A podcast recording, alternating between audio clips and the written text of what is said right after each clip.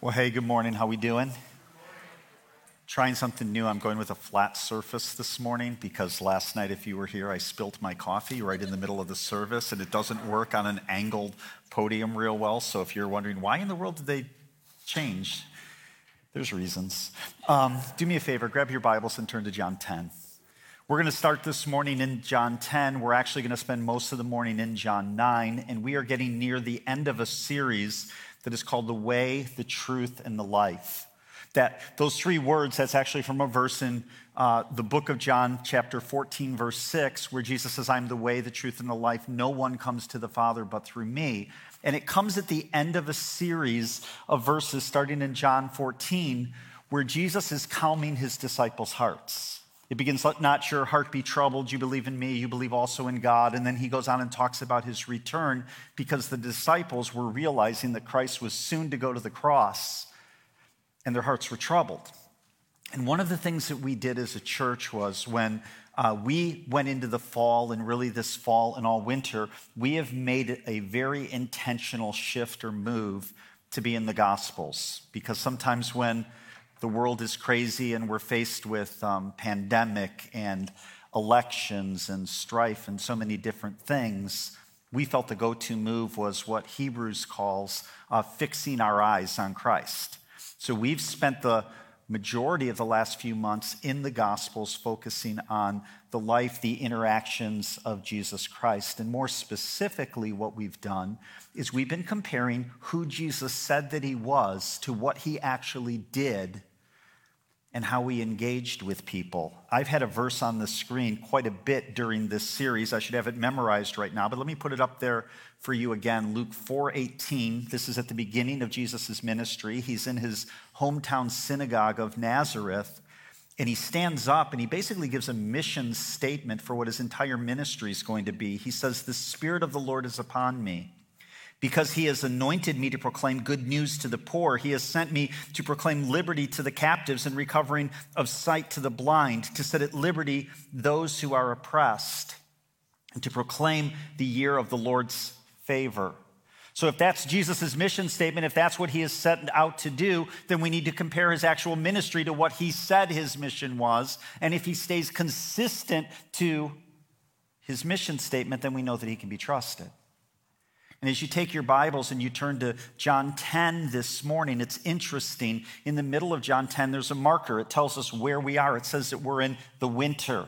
And this is the winter before the spring where Jesus will go to the cross. So we're probably three months, maybe four months away from the cross. Jesus is several months, almost, probably almost two years removed from when he gave his mission statement. And he's going to make a declaration in John 10 and then we're going to compare what he says in John 10 to how he engages with people in chapter 9 to see if Jesus is consistent to who he says he's going to be. I'm going to pick it up this morning in John 10, verse 11. Look what it says in John 10, verse, verse 11. It says, I am the good shepherd. Okay, and this is a kind of an analogy or a word picture that you see throughout the Bible this idea that Jesus is a good shepherd, and if he is the shepherd, then we are the and one of the things that we know about sheep is they are dumb or stupid, okay? you guys got stuck on which word. It's like, which word are the dumb sheep supposed to say? So, so I'm not going to spend a lot of time talking about sheep because the text in John 10 really doesn't talk about the sheep very much. It's focused on four characteristics um, that make a good shepherd. The one thing I'll say about sheep is this that we are prone to wander. Isaiah 53 says, We all like sheep have gone astray. We've each turned to our own way. The only thing you need to know about sheep is they're not the most intelligent creature on the planet and that they tend to wander. Not going to be focused on the stupidity of the sheep. Let's look at the um, character of the shepherd. Four things, if you're keeping notes. Here's the first one, verse 11. It says, I am the good shepherd. The good shepherd lays down his life for his sheep four times in this passage in verse 11 in verse 15 again in verse uh, 17 and then in verse 18 jesus makes this statement i lay down my life for my sheep. He said in john 15 verse 13 greater love has no one than this that he lays down that someone lays down his life for his friends. So a man walks into a bank, he's wearing a mask, he's holding a gun, and he tells everyone in the bank, Hey, everybody on the floor, hands over your face. Nobody's looking around. And he goes up to the teller and he says, Give me all your money. So she hurriedly loads all the money that she has. She puts it in a bag. And as the man turns around to leave, his mask falls down. He hurriedly picks it back up. He's a little panicked. He looks at the people that are lying on the floor with their eyes covered and he says, Hey, did anybody see my face? And in the back of the room, this hand goes up. And he walks over with his gun. He goes, Did you see my face? And the man says, No, but I think my wife might have got a peek. I'm guessing in that moment, um, the man may not have actually loved his wife. Would you agree? And what Jesus is saying, the first characteristic of a good shepherd is that he loves you and that he's willing to lay his life down for his sheep. Now, men, I, I, would hope that we would be willing to take a bullet for our wives, right? And that's easy for us to say, hey, I'll take a bullet for you, honey, as long as nobody's pointing a gun. Maybe we would take a bullet for our kids or for our grandkids or for a friend. It's interesting. Jesus says he would take it even for an enemy a, visual picture of this. On March 30, or March 30th of 1981, President Reagan, he was being escorted to his car. He was going to a speech he intended to give. He was leaving the Washington Hilton. And a man by the name of John Hinckley Jr. approached him, got within about 20 to 25 feet of the president, and opened fire. Secret Service agent John, uh, Tim McCarthy, on reflex, positioned his body between the shooter and the president. While other men rushed the shooter, he became a human shield, shielding President Reagan from the bullets that were being fired. One of the shots struck McCarthy directly in the stomach. This is kind of a visual of what it means to take a bullet. And what Jesus is saying here is, um, I love you so much that I'm willing to die for you. And again, he's not just saying it, he's going to do it. Romans tells us, interesting, it says, But God shows his love for us, and that while we were still sinners, Christ died for us. So Christ is declaring in this case that the Good Shepherd lays down his life for his sheep. Three months later, he'll be hanging on a cross doing exactly what he said he was willing to do, his love on full display. Here's the second thing. Not only is a good shepherd, not only are you loved, but you are known. He says in verse 14 of chapter 10, I am the good shepherd. I know my own, and my own know me. And, and this is a wonderful combination. Not only are you fully loved, but you're fully known. There's no mask that you have to wear. There's no facet of who you are that you have to keep hidden from him in order for him to love you. There's no return policy that came with your purchase when he purchased you with his blood. The fact that you are not just fully loved, but fully known. I remember Kristen and I got married uh, when we were young. We've been married 37 years. There were some things about me that my wife didn't know before we were married. Some annoying things. I, I tend to snore and thrash and kick in my sleep. Sometimes when I'm watching TV, I'll clip my toenails and I'll leave them in a little pile and then I'll forget to throw them out. You know, just the little kind of everyday life things. You know what I'm talking about? Like, like these are things she didn't know. And what God's saying is, I know all of those things. You're fully loved, you're fully known. Here's a third thing you were led. Was that too much information? Probably. Okay. I'll dial it down.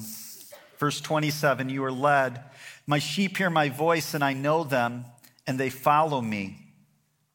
I just ask you a question who you following? Because you're following somebody. What is it about Jesus that makes him worthwhile? Why would we choose to follow Jesus? Well, he tells us in verse 10 of chapter 10. He says this I came that they may have life and have it abundantly. I am the good shepherd. So Jesus is coming um, to give us an abundance of life. And what that means is the joy, the satisfaction, the, the feeling of home, the feeling of belonging, those things that we all desire, more than just being alive, but having satisfaction and completion in life. He's offering that. And because He's God, He knows how to deliver on what He's offering. Sometimes in, in my life, I find myself headed in a direction where I think I know where I'm going, but I'm not really sure. And, and, my wife will often be in the car and we'll be doing a road trip, and I'm not good at staying on main roads. I like to take back roads, and I, I don't follow navigation real well. And she'll look at me and be like, Do you know where you're going? And I'll be like, Absolutely.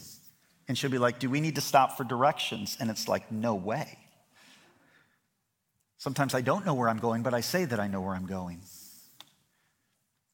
We had six kids. We have six kids, three of our own, three adopted. We adopted the three daughters in between the ages of our oldest and youngest son. So we had six kids in six years, five kids in high school at the same time. There's no manual for that. There, there's no book of instructions that came with my children. I, there were times where, as a, as a parent, you're, you're trying to act like you know what you're doing and you've got this all figured out, and the truth is, you're guessing. Do you know that Jesus, when he's leading us, is never guessing on what it takes to bring us to the abundant life that he's promised? And because he's God, he's never um, detoured, he's never off track. You are led. And then here's a fourth thing you are protected. Verse 28 I give them eternal life and they will never perish, and no one will snatch them out of my hand. My Father, who has given them to me, is greater than all, and no one is able to snatch them out of my Father's hand. I and the Father are one. I, I want to focus your attention just on that last verse, verse 30. I and the Father are, are one. Do you know what Jesus just did in that verse? He claimed to be God. Jesus just made the statement and the claim that he is God. How can we be sure? Well, we can look at how the religious leaders responded. Look at verse 31. The, the Jews picked up stones again to stone him. And Jesus answered them, I have shown you many good works from the Father. For which one of them are you going to stone me? And the Jews answered him, It is not for the good works that we're going to stone you, but for blasphemy, because you, being a man, make yourself God. Some have said, Well, Jesus never claimed to be God. He just did. And everybody knew it in the audience. They picked up stones to stone him because of it. But what Jesus has just said is you're not just loved, you're not just known, you're not just led, but you're also protected. Because I am God, nobody's going to snatch, snatch you out of my hand. And the truth is, we, we believe that we have some level of control, but the truth is, we don't have nearly the amount of control that we want to believe that we do. Man came into our service last night. I just paused to talk with him before the service as he was getting seated. And he said, Yeah, we had a family funeral this week. Family member doing really well, no signs of being sick two weeks ago, died five days ago. And I don't know what tomorrow holds, and I don't know what is going to happen next, but here's what I know nothing snatches you out of the loving hand of God. So Jesus promises as a good shepherd that you are loved, you are known, you are led, and you are protected. Let's go back and look at verse 9 to take what he has just said and put it to the test of looking at how he deals with people and see if he is truly the good shepherd. It's interesting in chapter 10, he's not talking about sheep. He's contrasting good shepherds to bad shepherds. In verse 5 of chapter 10, he says, A stranger they will not follow, they will flee from him, for they do not know the voice of strangers. He compares them to bad shepherds in verse 12 of chapter 10. He who is a hired hand and not a shepherd, who does not own the sheep, sees the wolf coming and leaves the sheep and flees, and the wolf snatches them and scatters them. He flees because he is a hired hand and cares nothing for the sheep. So we need to contrast Jesus, a good shepherd, with bad shepherds. And, and, man, there is a temptation in my spirit right now to take you and, and, and look at our culture and look at what's going on in our world and contrast Jesus, the good shepherd, to some of the nonsense that I'm seeing in our culture. But honestly, that would be too easy. And when we go to chapter 9, what we see is Jesus isn't contrasting himself as a good shepherd to what's going on in Rome or in culture. He's contrasting himself to things that are going on in the church. And some of the things he's concerned about, I'm concerned about this morning because it's very easy to mistake the good shepherd for the field next door and the field next door to where the good shepherd wants you to be is not a good pasture. And there's not great grass there. And the field next door will It'll rot your soul. It's not going to satisfy you. And sadly, the field next door is not what's going on in our culture, it's what's going on in some of our churches. The bad field is the field of religion, going through the motions of following the Good Shepherd. And one of the great reveals has been what we've gone through in the last year. His meeting has been disrupted, and our routine of religion has been interrupted. Many of us have really struggled, if we were honest, right? And what we found is we're going through the motions, we're going through the process, we've got the habits, we've got the patterns, but we don't want to be following religion. We want to make sure that we're following the Good Shepherd.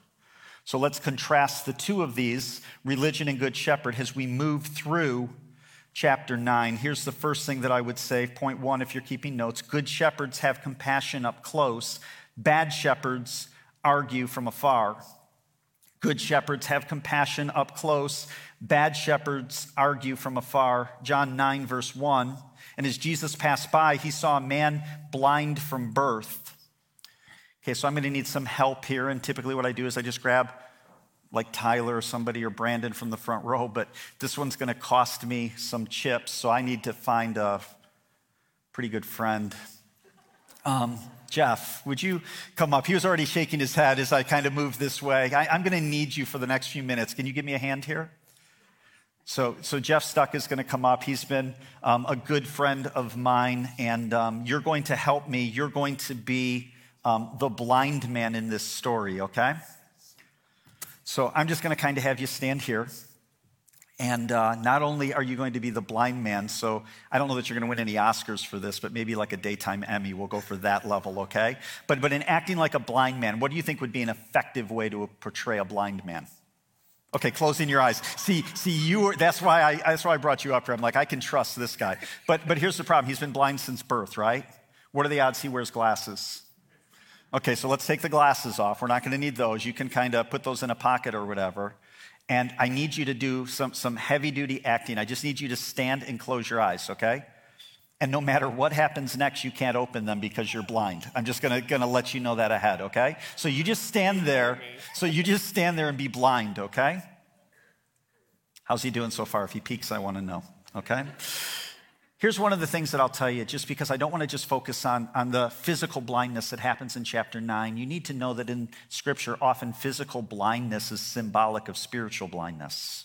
We're told in 2 Corinthians 4 4, in their case, the God of this world has blinded the minds of the unbelievers to keep them from seeing the light of the gospel and the glory of Christ. And, and, and so, what it's saying there is for unbelievers, their eyes have been blinded. And, and it's not that they choose not to see. It's not that they're not willing to see. They cannot see. They are spiritually blind. All of us were born spiritually blind. And apart from the grace and mercy of Jesus Christ, so we would remain spiritually blind. It's interesting in verse 2.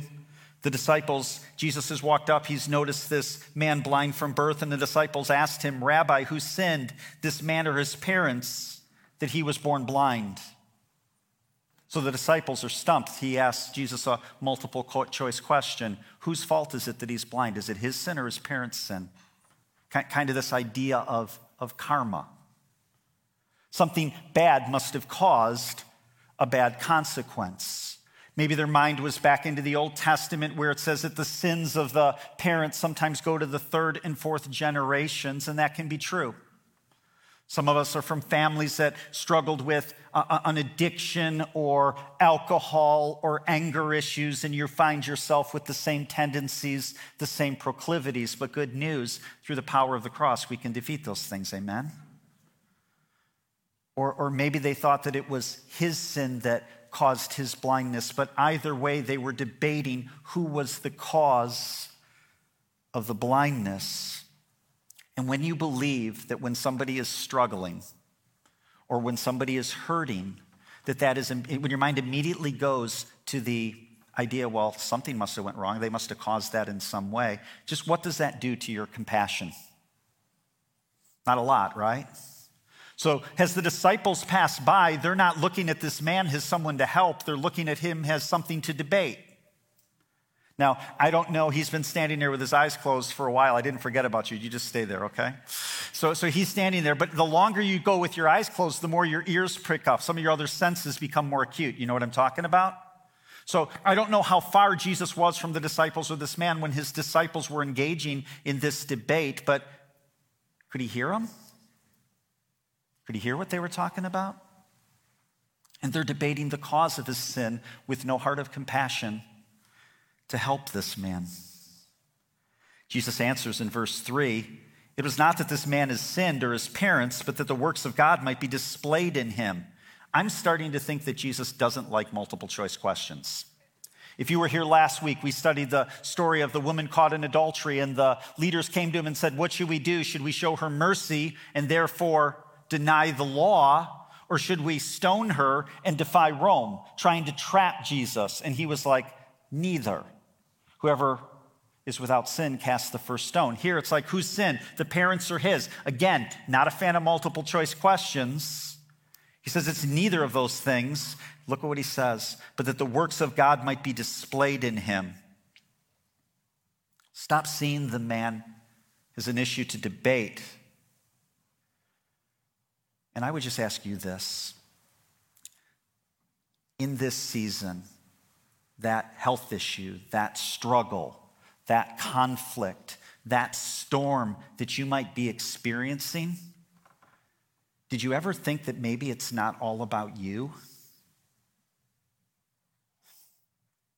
That maybe this struggle that you find yourself in, it's not a test of your faith, but it's a proof of God's faithfulness. That maybe in this season where you don't understand why certain things have happened or why this difficulty is the thing that keeps you up at night. Maybe God's looking to be glorified in your circumstances.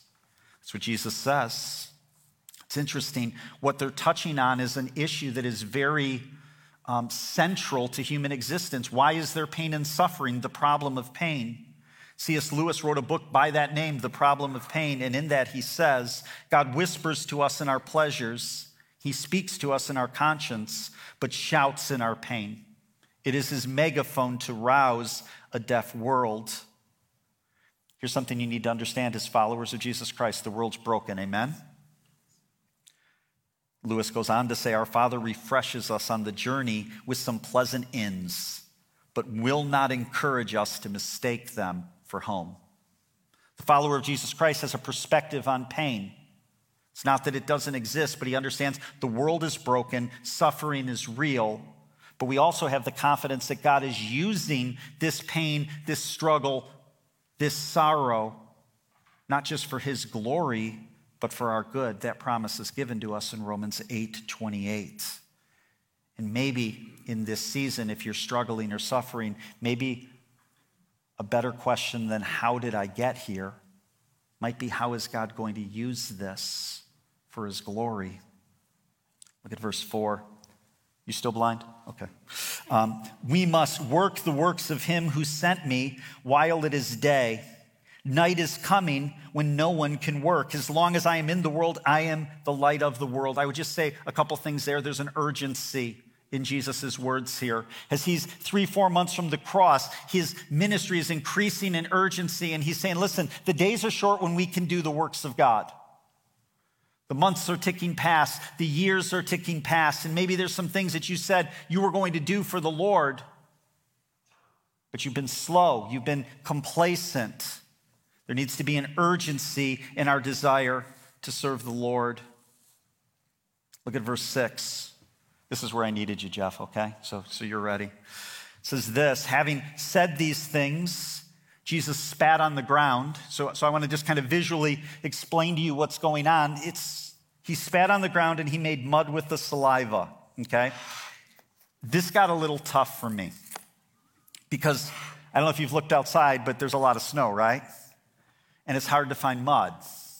So I panicked a little bit because I'm like, I want to do this as a sermon illustration, but I don't know where to get mud. And in my panic, I missed the obvious. I should have just gone to Meijer and picked up potting soil. but I went to Wesco and I got bait. Okay, so, so we've just got the, the, the mud from the, the bait here, which we're, we're going to use. And then um, I got busy pre service back in the green room. Um, I didn't even get the worms out. I want to I wanna kind of pull them quickly, but in uh, kind of showing you what Jesus did, just so we don't miss any of it, it says he spat on the ground, so I'm a little dry. Okay. So he spat on the ground.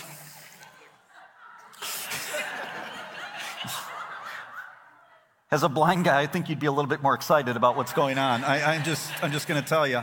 Okay, and then he, he, he made mud, okay, with the saliva. So I got to get the juice out of there. Okay.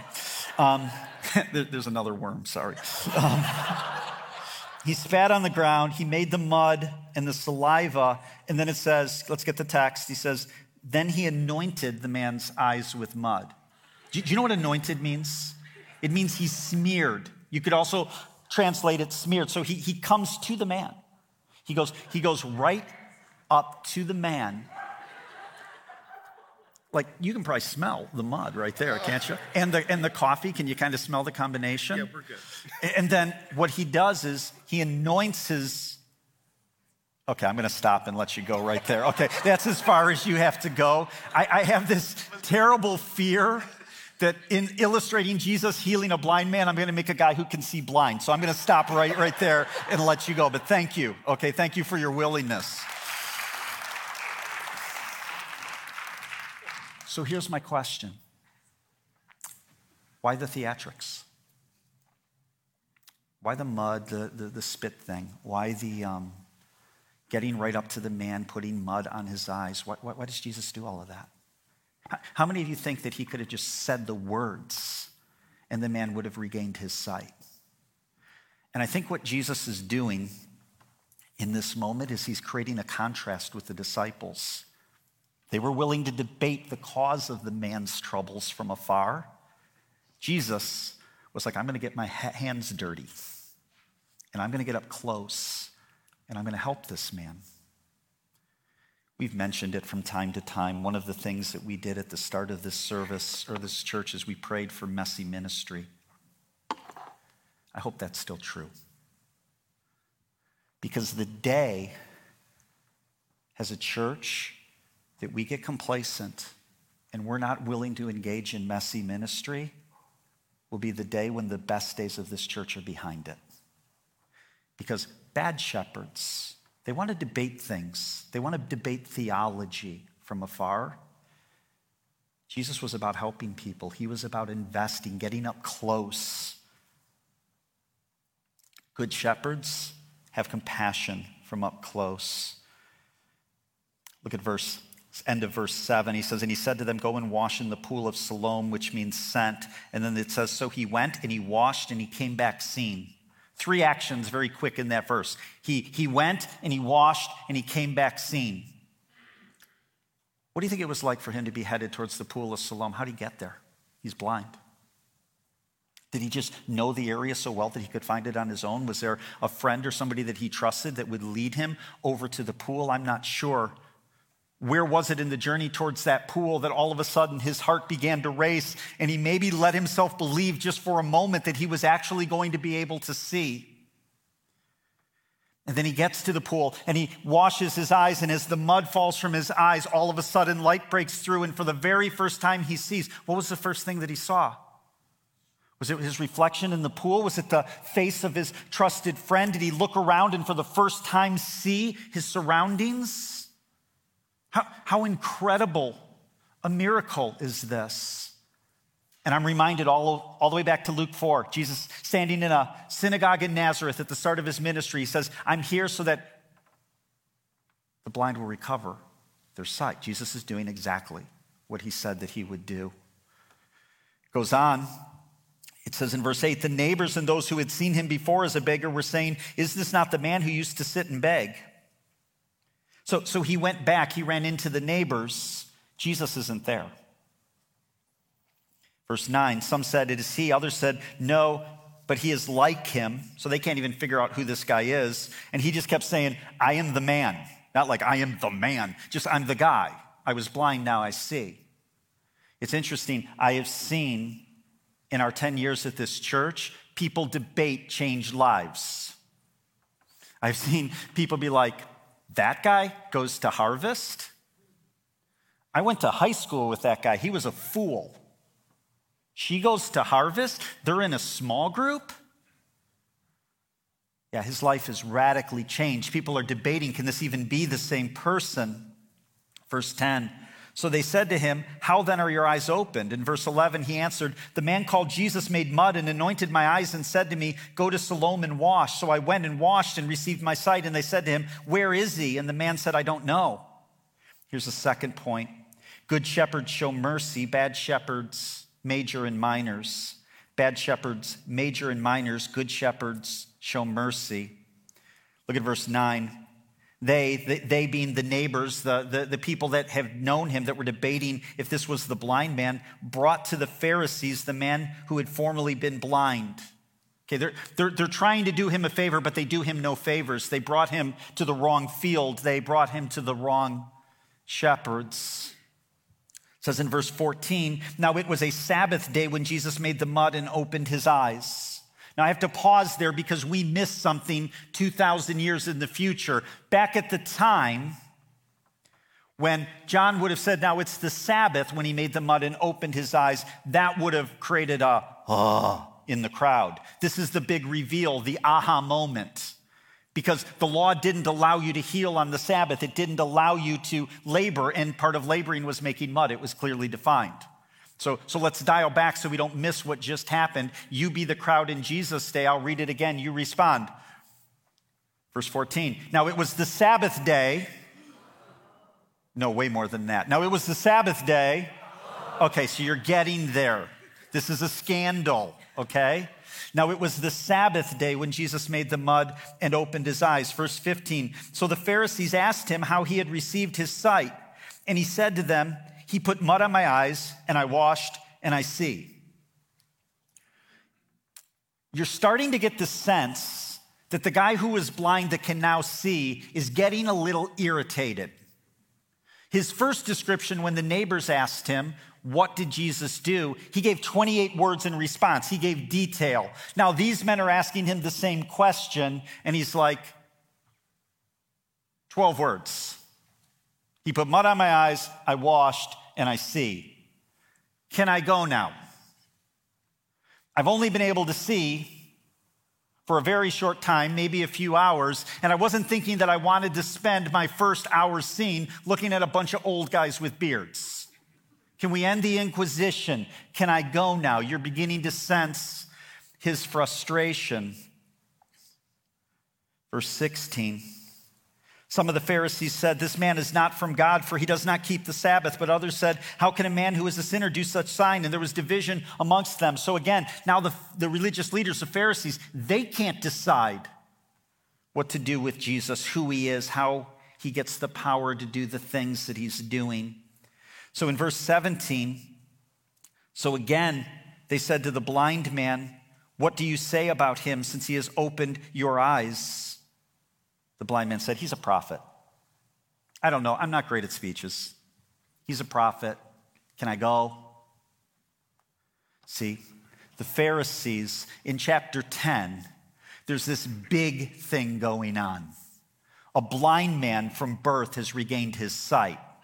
And then there's a minor thing going on. It happened on the Sabbath. Bad shepherds, major in minors. I think we need to be careful of that in this season in this church. That we keep the gospel the main thing, preaching Christ and Christ crucified the main thing. There are many things going on in our world and debates within churches across our countries that can tear a body of believers apart. Good shepherds show mercy, bad shepherds major in minors. Here's a third thing Verse 18 Good shepherds heal, bad shepherds lead through fear. Verse 18 The Jews did not believe that he had been blind and had received his sight until they called the parents of the man who had received his sight and asked them. So now the guy's parents are called in for the next level of inquisition. And note the skepticism in the Pharisee's voice Is this your son, who you say was born blind? How then does he now see? See, see here's the sad thing. You're starting to sense the Pharisees don't even want it to be true. They, they don't want to rejoice with this man. They don't want to celebrate with this man. They're looking for an out. Verse 20 His parents answered, We know that this is our son and that he was born blind. But how he now sees, we do not know, nor do we know who opened his eyes. Ask him. He is of age. So, so they moonwalk out of this thing, right? Why did they do that? Look at the next verse. It says he will speak for himself. Verse 22, it's in parentheses in your Bible, gives the reason. His parents said that these things, his parents said these things because they feared the Jews. For the Jews had already agreed that if anyone should confess Jesus to be the Christ, he was to be put out of the synagogue. Therefore, his parents said, Ask him, he is of age. See, here's the truth good shepherds heal, bad shepherds lead through fear. Religious people love to, to, to drop the rules and, and, and, and what happens if this and what happens if this. And here's Jesus showing mercy to a man blind, irrespective of the cause. It's interesting, we were preparing this sermon uh, the week before this week and early in this week, and then Wednesday we sat down and had a meeting on what we're going to be preaching on next week. And as I'm preparing this message for this week, looking at this point on leading through fear, I'm fully aware that next week I'm going to spend a majority of our message talking about hell. Funny how those things happen, isn't it? But listen, even as we talk about hell next week and we look at what Jesus had to say about eternity and heaven and hell, I'm not doing that to scare you. I'm doing that to celebrate the fact that though hell is real, and Jesus talks about it a great deal, he makes a very strong argument that no one has to go there because he's provided a way of escape. He has paid the price, he has become our sacrifice. Here's a fourth thing, verse 24. Good shepherds rejoice in change. Bad shepherds focus on process. Look at verse 24. So, for the second time, they called the man who had been blind and said to him, Give glory to God. We know that this man is a sinner. The blind man answered, verse 25, Whether he is a sinner, I do not know. Here's one thing I do know that though I was blind, now I see. I love the fact that they're calling Jesus a sinner to a man who has just regained his sight. And throughout Jesus' ministry, he will be called a sinner by the religious leaders of his day. And you know why? because he did what they didn't expect him to do and he hung out with people that they didn't expect that the Messiah would hang out with. Because Jesus didn't mind getting his hands dirty and mingling with people that were viewed in their culture as sinners, his lost causes, his people the Pharisees would have avoided. Look at verse 26. They said to him, What did he do to you? How did he open your eyes? The man answered them, I've told you already, and you would not listen. Why do you want to hear it again? Do you also want to be one of his disciples? Now, now that's funny.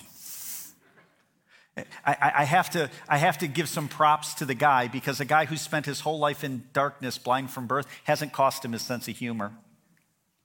And as they continue to interrogate him, who healed you? How did he heal you? Give glory to God. This man must be a sinner. like, deny what just happens. The guy's like, Oh, really? You want more details? You that curious? You, you want to become a disciple? Look at verse 28. They didn't find it as funny as I did. Um, they said in verse 28, and they reviled him, saying, You are his disciple, but we are disciples of Moses. We know that God has spoken to Moses, but as for this man, we do not know where he comes from. Just, just a side point here. They've just called the man a disciple. And the truth is, he really hasn't followed Jesus anywhere. All he's done has been healed by Jesus. But even, just being healed by Jesus, to be able to say that Jesus and his encounter with him has had this effect on his life, he is immediately reviled by others. And if you choose to be a follower of Jesus Christ, you better prepare to be reviled. Some people aren't going to be happy. They're not going to like it. You're going to be called some names. It goes with the territory of following the Good Shepherd.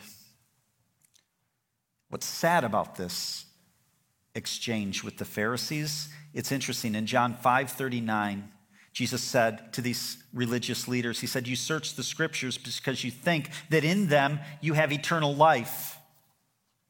And, and we talked a couple weeks ago, this word eternal life, that word life, it's more than just being alive. It's not immortality. That would have been the Greek word bios, but it's the Greek word zoe, which means abundant life fulfilled life, satisfaction in life. And what he's saying to these religious leaders is, You're disciples of Moses.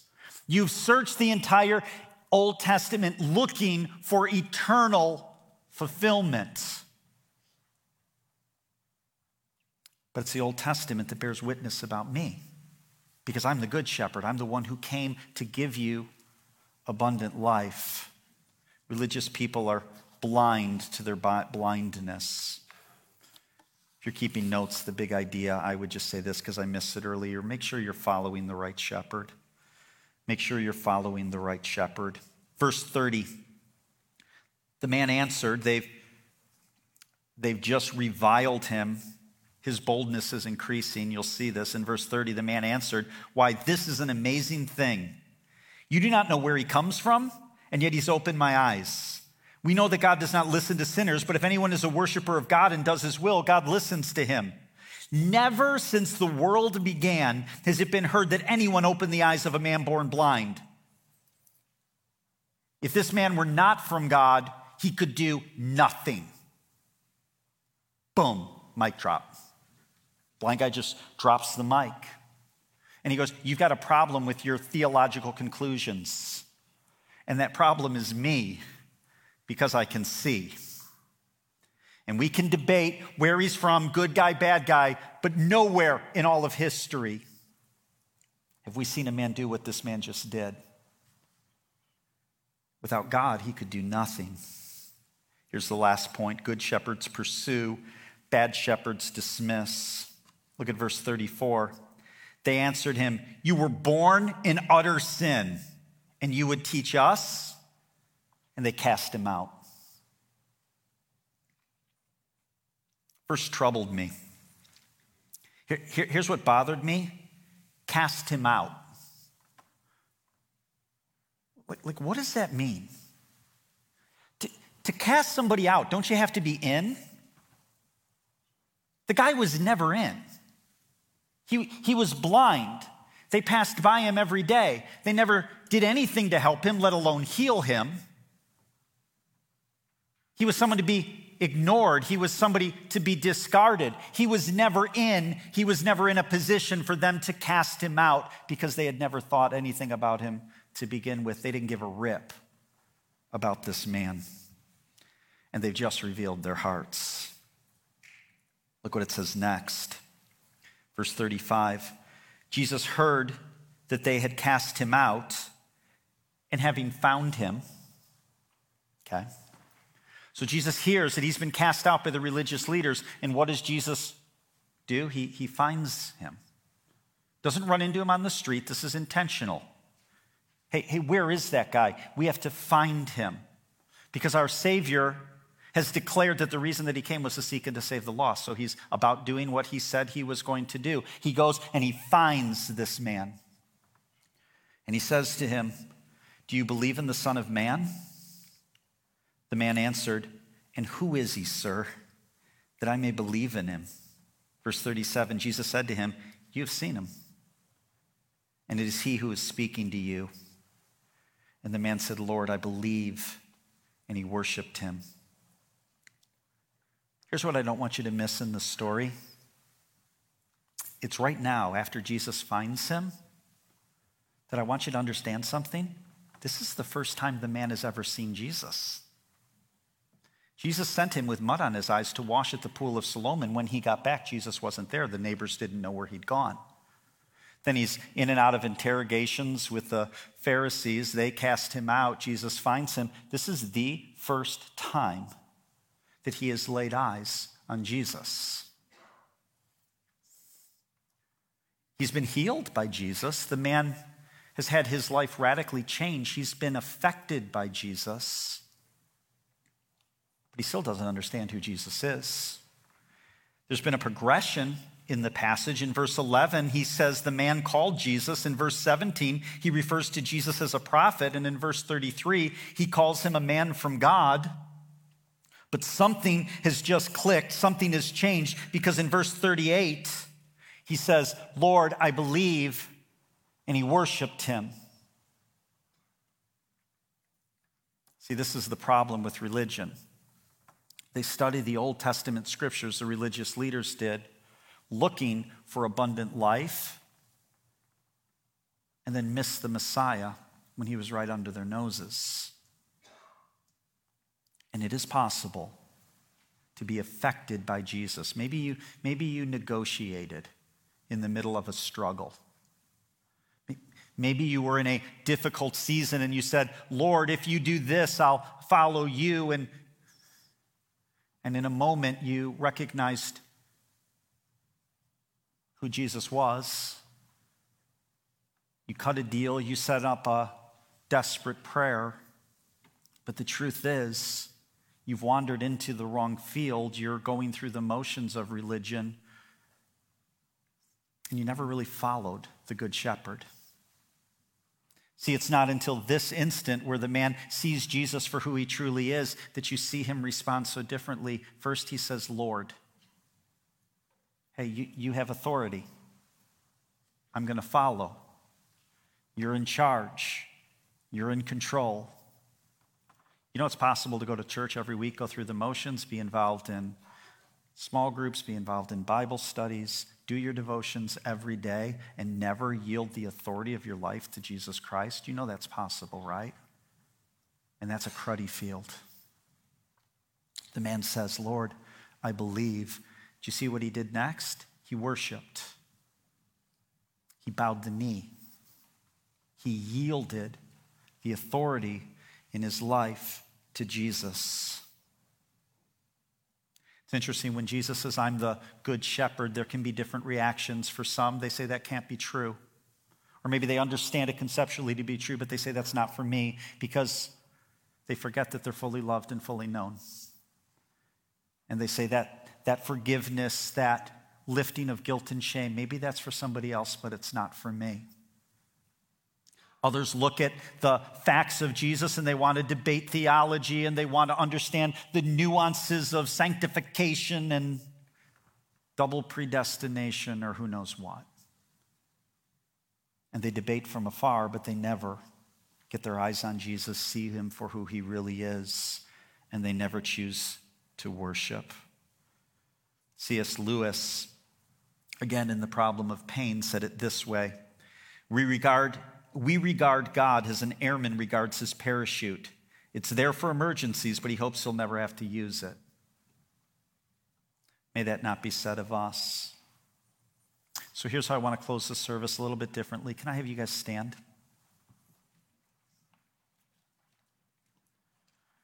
And it seems fitting to me that we should maybe go back to the Old Testament to a psalm that many of you will be familiar with, that Psalm 23. And I want to take a moment and just refresh our memories of what it's like to follow the Good Shepherd.